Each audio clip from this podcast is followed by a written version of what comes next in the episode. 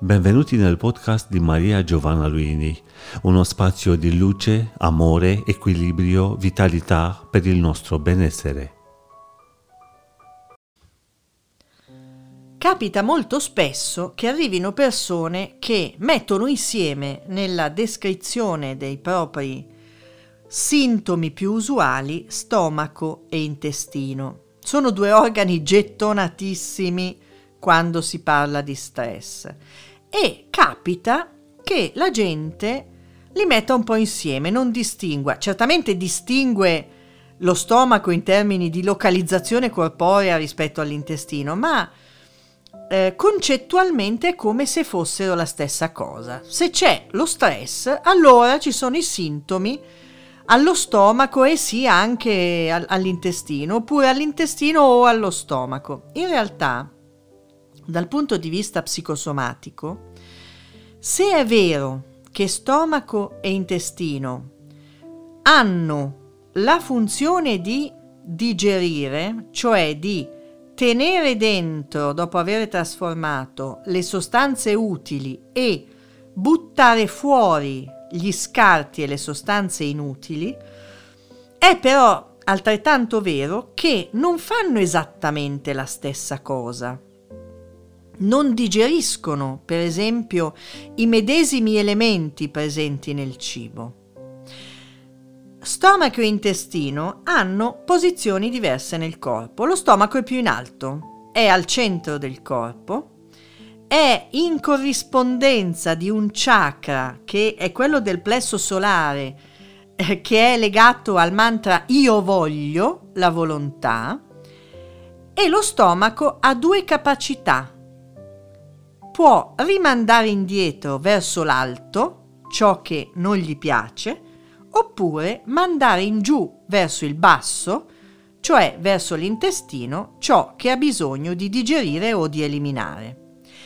Il fatto che lo stomaco sia più in alto, più vicino alla testa, più vicino anche agli occhi rispetto all'intestino e abbia la capacità di buttare indietro verso l'alto attraverso il vomito le sostanze che rifiuta è molto importante perché essendo stomaco e intestino anche organi completamente circondati dal sistema nervoso autonomo, cioè organi emotivi, noi possiamo subito comprendere come lo stomaco non solo debba digerire il cibo, ma anche debba digerire emozioni, emotività, sentimenti che può mandare giù oppure ributtare indietro attraverso appunto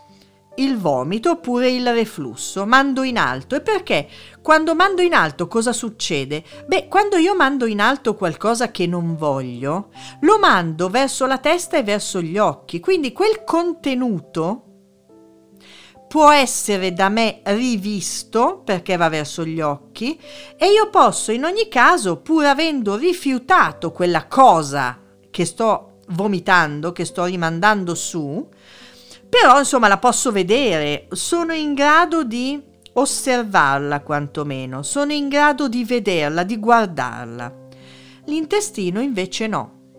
L'intestino è deputato sicuramente all'assorbimento di alcune sostanze che ci servono, cioè manda dentro il corpo, assorbe, manda in circolo sostanze utili e manda fuori tutti gli scarti, ma essendo eh, considerato il primo o il secondo cervello, essendo ancora più emotivo forse dello stomaco, perché è completamente circondato dal sistema nervoso autonomo, autonomo quelle emotività che elabora non può rimandarle indietro, può solo mandarle fuori e le manda fuori da dietro, perché sapete benissimo dove sbocca l'intestino, sbocca dietro il nostro corpo a livello anale.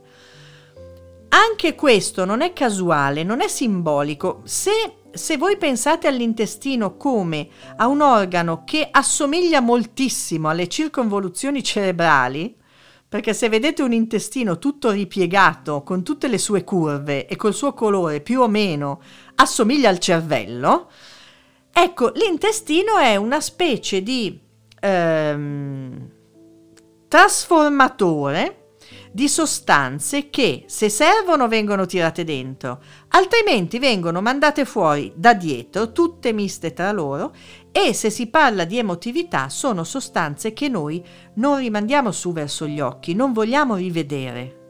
Le mandiamo fuori da dietro, quindi sono emotività, eh, sono pensieri, sono pulsioni, si dice in psicoterapia, così pesanti che nemmeno vogliamo vederle. La differenza tra stomaco e intestino sta molto anche nella personalità di chi propone i propri sintomi o gastrici o intestinali. L'intestino contiene emozioni che noi non vogliamo riconoscere, quelle pulsioni che tutti abbiamo, perché ce le abbiamo, ma che sono così ehm, nere, vorrei dire, così difficili da accettare anche per noi stessi, che eh, vanno proprio in un organo che, che noi non vediamo e che manda tutto fuori da dietro. I disturbi intestinali sono molto rilevanti per la nostra salute. L'intestino è un organo che eh, da quando ho iniziato a studiare la psicosomatica mi appare meraviglioso perché si fa carico di tutto ciò che noi mentalmente non vogliamo ammettere di noi stessi. Tutto ciò che di noi non vogliamo ammettere finisce lì e l'intestino decide se tenere o buttare fuori. Quindi tutti i disturbi intestinali non sono esattamente disturbi che genericamente classifichiamo da stress. Sì, vabbè, quando sono stressata, quando sono stanca, quando litigo con la mia collega ho disturbi intestinali. Quella è solo la superficie. In realtà dentro l'intestino noi abbiamo contenuti psichici, si dice, cose nostre, che sono talmente ehm, potenti per noi, talmente difficili da ammettere, ta- che ci fanno vergognare anche in parte, che possono solo andare fuori da lì. E quando l'intestino fa fatica o ha sintomi, vuol dire che noi abbiamo contenuti emotivi veramente pesanti che non vogliamo ammettere e che noi stessi razionalmente non riconosciamo e che però ci stanno creando qualche problema.